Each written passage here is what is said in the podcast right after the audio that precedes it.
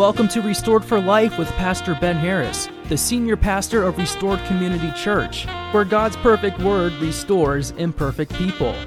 Here's today's message from Pastor Ben. Welcome back to our study of the book of Colossians.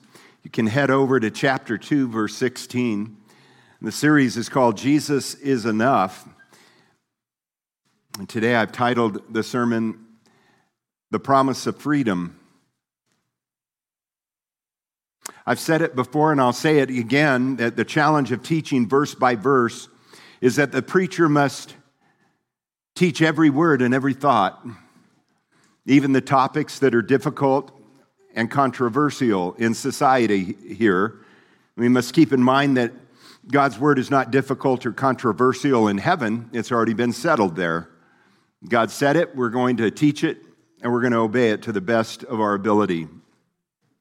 We need to both study and, and pray, and in doing so, coupled with grace and, and humility, we find what God wants to teach us, and that's how we learn the wisdom of God. When I say the word freedom, I would imagine that almost everyone in here went to the form of the word that our founding fathers struggled with some 246 years ago when they were uh, writing those, uh, those amazing documents that they wrote. President Ronald Reagan said that we are never more than one generation away from losing our freedoms. And in his statement, I, I believe it's clearly being played out today. In America, our freedoms are not so much being taken away from us as they are being forfeited by you and I. And it's time that we stood up and took some of these back. How do I know that freedom is waning? Well, the warning signs are flashing brightly on the dashboard. A man bought his first diesel truck when he arrived in Idaho, and he was warned that diesel engines don't operate well in sub zero temperatures due to the, the problem with fuel. Uh, you have to add a special additive to it.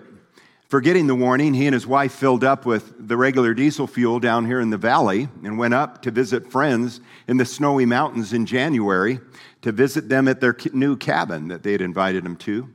Coming out to their truck the next morning, uh, the man discovered that it wouldn't start.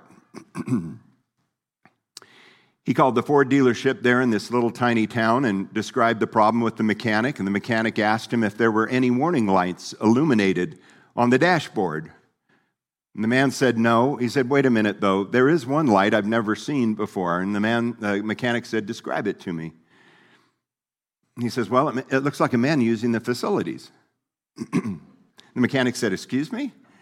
He, he says, uh, Yeah, it's what it looks like. I'm sitting here looking at it. And the mechanic said, Send me a picture. And, and here's what he got from the man.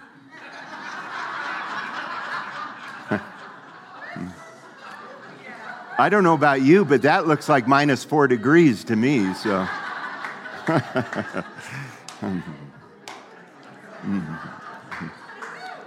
uh, I found out that diesel fuel in my truck, the mechanics, oh, that, I'm telling on myself. The he said if you were, to, were able to look inside your fuel tank right now, your diesel fuel would look like a block of jello. It, it's completely insoluble, and, it, and, your truck's not going to run until you get it up to a, a, above zero. And uh, so we had, to tow, we had to tow our truck uh, 100 miles. That's a whole nother story. uh, but if you put additive in it, it works fine. and while life has many warning signs, it's important to know that some of the signs uh, are spiritual, and we need to pay attention to those as well. And they involve spiritual freedoms, and that's what Paul's talking about here. The false teachers in Paul's day were teaching a false doctrine that placed the freedoms that Christ had purchased for us back into shackles and chains, they believed, thereby incarcerating the unsuspected believer, the, the young believers in Christ that were being sucked into this. There are spiritual warnings in the Bible, and Paul lists some of them right here in our passage, and we're going to talk about uh, a few of them this morning. Warning sign number one don't let others judge you. Don't let others judge you. Verse 16, let's pick up there. So let no one judge you in food or in drink, or regarding a festival or a new moon or Sabbaths, which are a shadow of things to come, but the substance is of Christ. Now, Paul warned believers, the church, to look out for the spiritual wolves that were twisting the word of God to make it what they wanted it to say. Their doctrines were a blending of Christianity, Jewish law, uh, Eastern mysticism, and um, the, oh, the fourth one was Greek philosophy. And, and what they took, they took those four things and they blended them together. Yes, Jesus was an important um, teacher. Yes, they acknowledged that. But you need to add Jewish law to the, his teaching. You need to add men's philosophy, because we got some pretty smart guys, you know, Plato and all of them. And then Eastern mysticism had come in through, uh, uh, through the Far East into Greece. And, and if you took these, these four teachings, you know, put them all together, you got a hybrid. You got this super wonderful religion. And um, man is always attempting to complicate what God has made simple. Amen? We have the Word of God, you know, with us. And yet sometimes we make it so difficult on ourselves. God set up the Jewish law to reveal to his people how uh, incapable they were of keeping the rules of, whole, of his holiness on their own. It was a picture of their need of a savior. God held up the mirror and said, "You know, how you doing? This is what I require. These, this is the law. How are you doing?" Well, any human being that, that understands anything would look at the law and go, I can't do that. I can't do that. If you violate even one of these, you're guilty, and the punishment is death. Well, it doesn't take any, anybody, you know, with a, a lot of degrees to figure out I'm in trouble.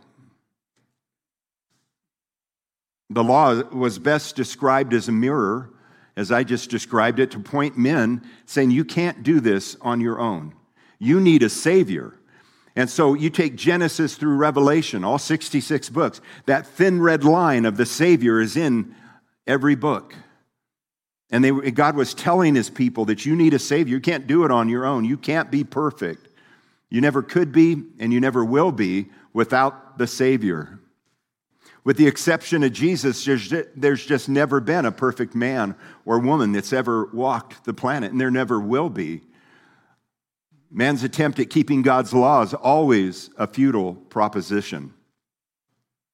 But this is what the false teachers were peddling in these young churches, and there are many of them around with us today. Virtually every other religion outside of the one you know, that, that is Jesus Christ himself is a futile attempt at working their way to God. It's what, what must I do for God when God is saying, I've already done what you need in Jesus Christ. And trying to be good enough is always a, a fool's errand. It never works out in the long run. We are free in Jesus and Jesus alone. And trying to be good enough is, is always a fool's errand. We are free in Jesus. We are free in Jesus alone. You see, there's no other way to the Father. We need to go through Jesus to be set free. The gift that Jesus offers is the exchange of our sin for his robe of righteousness. We, we exchange robes. The Apostle Paul argues three important truths of freedom here. Letter A, the foundation of freedom. Here's the foundation of freedom. Verse 16 So let no one judge you. Now, I was told as a beginning seminary student that when you see the word so or you see the word therefore, um, you have to go back and see what it's there for. You get that? When you say therefore, well, wait a minute, wait a minute. What do you mean therefore? Well, well, because, well, therefore means because of what I just said and what I just taught, because of this is another way to say that. And you could go on with a statement, but I can't understand your statement unless I know what you just said. And so Paul just made a statement uh, that was a, the presentation of the person and work of Jesus Christ. If you remember, Paul just wrote last week that we studied that all the fullness in the Godhead exists in Jesus Christ. And because of this, he is uniquely qualified to expunge man's sin. Expunge means to remove completely. That makes Jesus the founder and sole provider of our freedom. No one else could make that claim. Look back at verse 14 from last week. Jesus wiped out the handwriting of requirements. What are the, what's the handwriting of requirements? Well, that's the law that we were just talking about. Those were the requirements. You, have, you must keep the law. He's wiped out the requirement of the law that was against us, which was contrary to us or incriminating to us. Because you remember the mirror, we could see that this is God's expectation of man, his perfection, and there's no one perfect. It was contrary to us, and he has taken it out of the way, having nailed it to the cross. Hallelujah. Every Christian in here should be screaming hallelujah. You don't live under the law anymore. I don't live under the law. I couldn't keep it. You couldn't either. No man has ever been able to. Now we live under grace. Jesus Christ nailed the law to the cross, and his grace is enough. Now we're under, we're under God's grace in the covenant of Jesus Christ and grace. Romans 6:14 tells us this, "For sin shall not have dominion over you, for you are not under the law, but under grace." And these young churches in Greece were never under the law since they were Gentiles in the first place, but these wolves were coming in saying that salvation could only be completed by you keeping the law. They didn't even know what the law was. And they're over in Greece, right? They're not, they're not Jewish. And yet here's these Jewish wolves coming in going, no, no, no, no. Yeah, believe in Jesus, that's good, but you must also keep the law, which was impossible, something they had failed at themselves in history. But now Christ followers were set free to walk with Jesus, just as the disciples had been set free. And the person that continues to try to work their way to heaven and into salvation is really saying that Jesus isn't enough, thereby judging the Creator, the life sustainer, by their own standards. A dangerous and condemning way to live. There is no life, no pardon, and no salvation apart from Jesus Christ. So, because of that, don't let anyone trick you into giving up your freedom in Him. And Paul's warning don't, don't go back. I, Jesus Christ just, just rescued you, just, He just let you out of the prison of the law. Don't voluntarily go back in. He's already set you free. Letter A, the foundation of freedom. And here's letter B, the prison of legalism. So let no one judge you in food or in drink or regarding a festival or a new moon or a Sabbath. See, the Jews had to keep all these holidays. Now, these guys were saying, oh, you Gentiles, you need to uh, as well. You need to, you need to keep all the holidays and the celebrations. And the Gentiles are starting to feel this weight of imprisonment again. There's no way around it, though. Legalism imprisons the one who practices it. Attempting to work your way to God is exhausting and it always leads to ruin. God made the way to him through his son, and attempting an end around never works. Jesus is enough, and no thing and no one can ever replace that. There's no other pathway to God, and that's what these people were selling to this, you know, these new churches. Oh no, what you believe is good, but let me tell you how to complete that faith. You got to do all these things. You got to keep these hundreds of rules and laws. You got to do all the holidays. You've got to go be circumcised. You've got to, and they had this big long list. If you do these things, then God will accept you. And Paul's going, no, that's not it. Jesus Christ, he, he nailed that to the cross. We're not following the law anymore. We have grace now.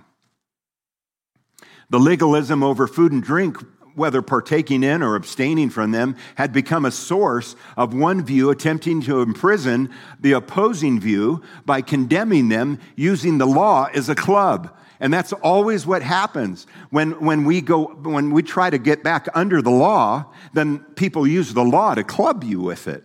Oh, you broke that rule, smack. And the law, that's, you know, the law was never meant to be the all sufficiency that Jesus Christ brought.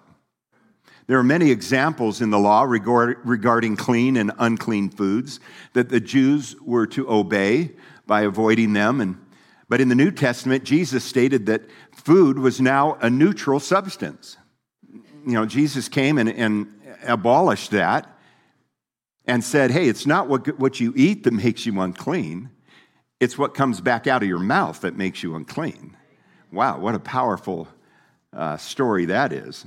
Same thing for wine, for drink. While wine is not specifically addressed here, I'm oftentimes asked if it's okay for a Christian to have a glass. I believe it is lawful, but I don't believe it's always profitable.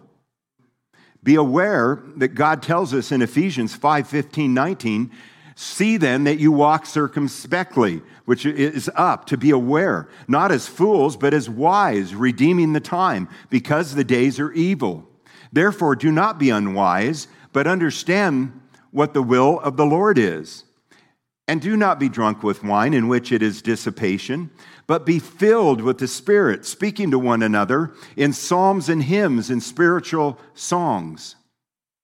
So here's where I fall on this. And I've studied this three times, and my position hasn't changed.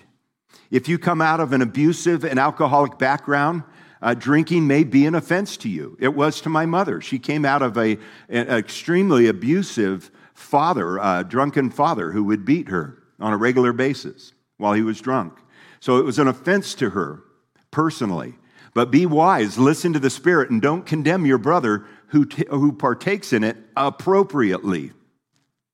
To others, I would warn if alcoholism runs in your family, if you've struggled with it in the past, stay clear of it completely. Don't even look in that direction.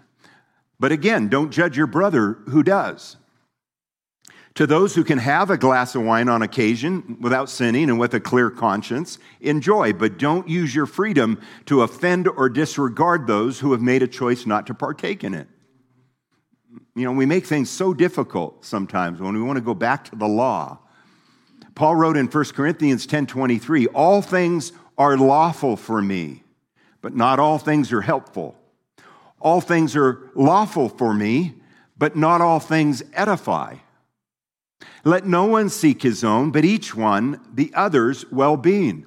So if I have the right to do something because, you know, uh, God has put it on my heart or given me faith, the faith to do it, I shouldn't shove it in your face if it offends you. That's what Paul's saying. We have a right to do it, but it doesn't mean it's profitable.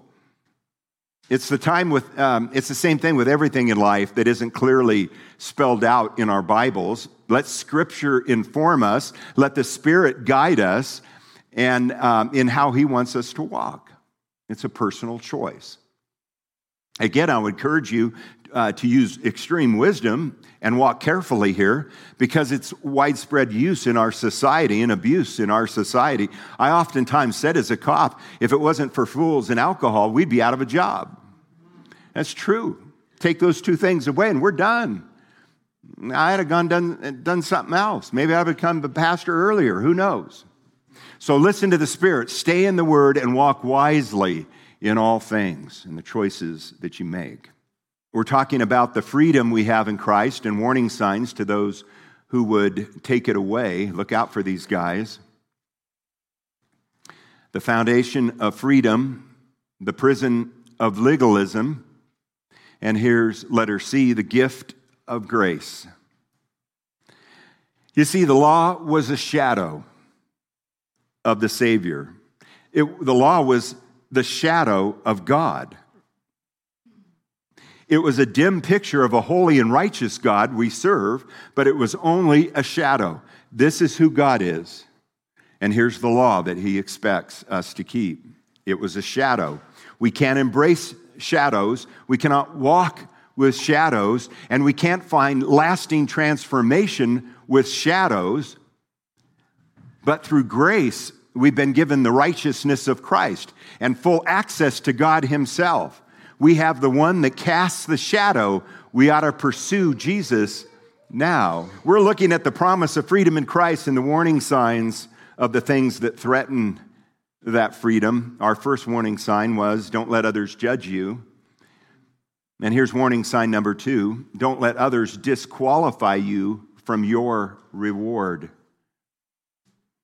Paul goes on in verse 18 to say, Let no one cheat you of your re- reward. Don't let anyone cheat you from your reward. That word for cheat means to declare one unworthy of a prize. It's to uh, declare that one is disqualified for a prize. Christians are earning heavenly rewards to the point that we are carrying out the purpose and the mission that God has given us. Did you know that? When we get hung up in the worldly pursuits, though, we don't lose our salvation, but we can lose the rewards that God wants to give you one day when we stand before Him. You remember I said that if you know Jesus Christ as your Savior, you get to bypass the courtroom. Now, if you don't, if you don't know Christ, if you reject that gift of salvation, you're automatically saying, I want to go to trial and I'm going to prove that I never committed a sin, not one. And I can remember um, a time I was down at Dr. Jeremiah's church and, and uh, he had done his altar call, and this man in full uniform who was 80 plus years old, we were celebrating the 4th of July. And he came forward, and you know, the music was playing, and I'm standing off to the side, and pastor looks around, and he finally catches my eye, and he points at me, and he does this. And so I walked over there, and he says, Tell this pastor what you just told me. So I invited him to go into the back room, and, and uh, so we could hear each other. And, and these two uh, younger, I thought they were grandkids, turned out to be neighbors that invited him to church. But so all the four of us go and we sit down, and I said, um, How can I help you? And he looked at me and he said, Well, I want this Jesus. I said, Oh, that's great. That's wonderful. I said, Let me just explain to you what it is that, you know, accepting Christ is. We've all sinned. You understand that? And he looks at me and he goes, Not me. And I said, oh, okay, this is why I always went through that, because I wanted people to understand what salvation was. I said, well, wait, you're not a sinner? And he goes, no, I, i have never sinned. he goes, young man, and I like that, I was, you know, 55. He, sa- he says, young man, I've served in two wars. I've served my country. And I've done so with pride and honor. And I said, I bet you have, and thank you for your service. That, that man, Wow, he had a chest full of medals. Served uh, first in the army and then uh, transferred the next war and went into the Navy. And I mean, this guy just, he was the ultimate warrior, you know. But he said, I, I'm not a sinner. And I said, okay. He, I said, well, let me ask you a couple of questions. And then law light went on, you know, military. Not that all military, you know. I said, have you ever lusted after a woman? And he looks at me and he goes, Well, I did that on the way into church. and I did just, I, mean, I couldn't hold my face. I just busted out laughing. And I said, Well, if you've done that even once, you're a sinner. And there's no fixing that on your own. And he said, Oh. He goes, Well, then I'm a big sinner. I said, okay, because we have a big Savior and He wants to forgive you. And once he understood it, he went, okay, yeah, I do need, I do need Jesus then. You know, based on what you just said, I said, not me. This is the Word of God. The Word of God says this. He says, okay, I'm a sinner, and I want to. And he prayed to receive Christ, got to baptize. It was a wonderful event. But you either do that, you either you are either going to stand in front of God and be judged on your own merit. Look out or you're going to receive this gift in this lifetime. It's not available in eternity. Once you die, the gift's off the table. It's done. You've been sentenced. But if you receive that gift now, then you get to bypass the courtroom and you go to where the get, you know, the, uh, the trophies are, are handed out. How do we get trophies? By obeying God and using our time, talent, and treasure that I'm always, you probably think I harp on that a lot, and I do. It's so important. But all that we did in this life is going to be evaluated, you know, for rewards. God tells us, 1 Corinthians 3 8, now he who plants and he who waters are one. And each one will receive his own reward according to his own labor. You remember when the master gave the three servants the, th- the coins? One, three, and five. Remember that? And he says, I, you know, I want you to, to use these. I want you to uh, go out and, and, and do what you can with these. No one buries his. Remember, he got chastised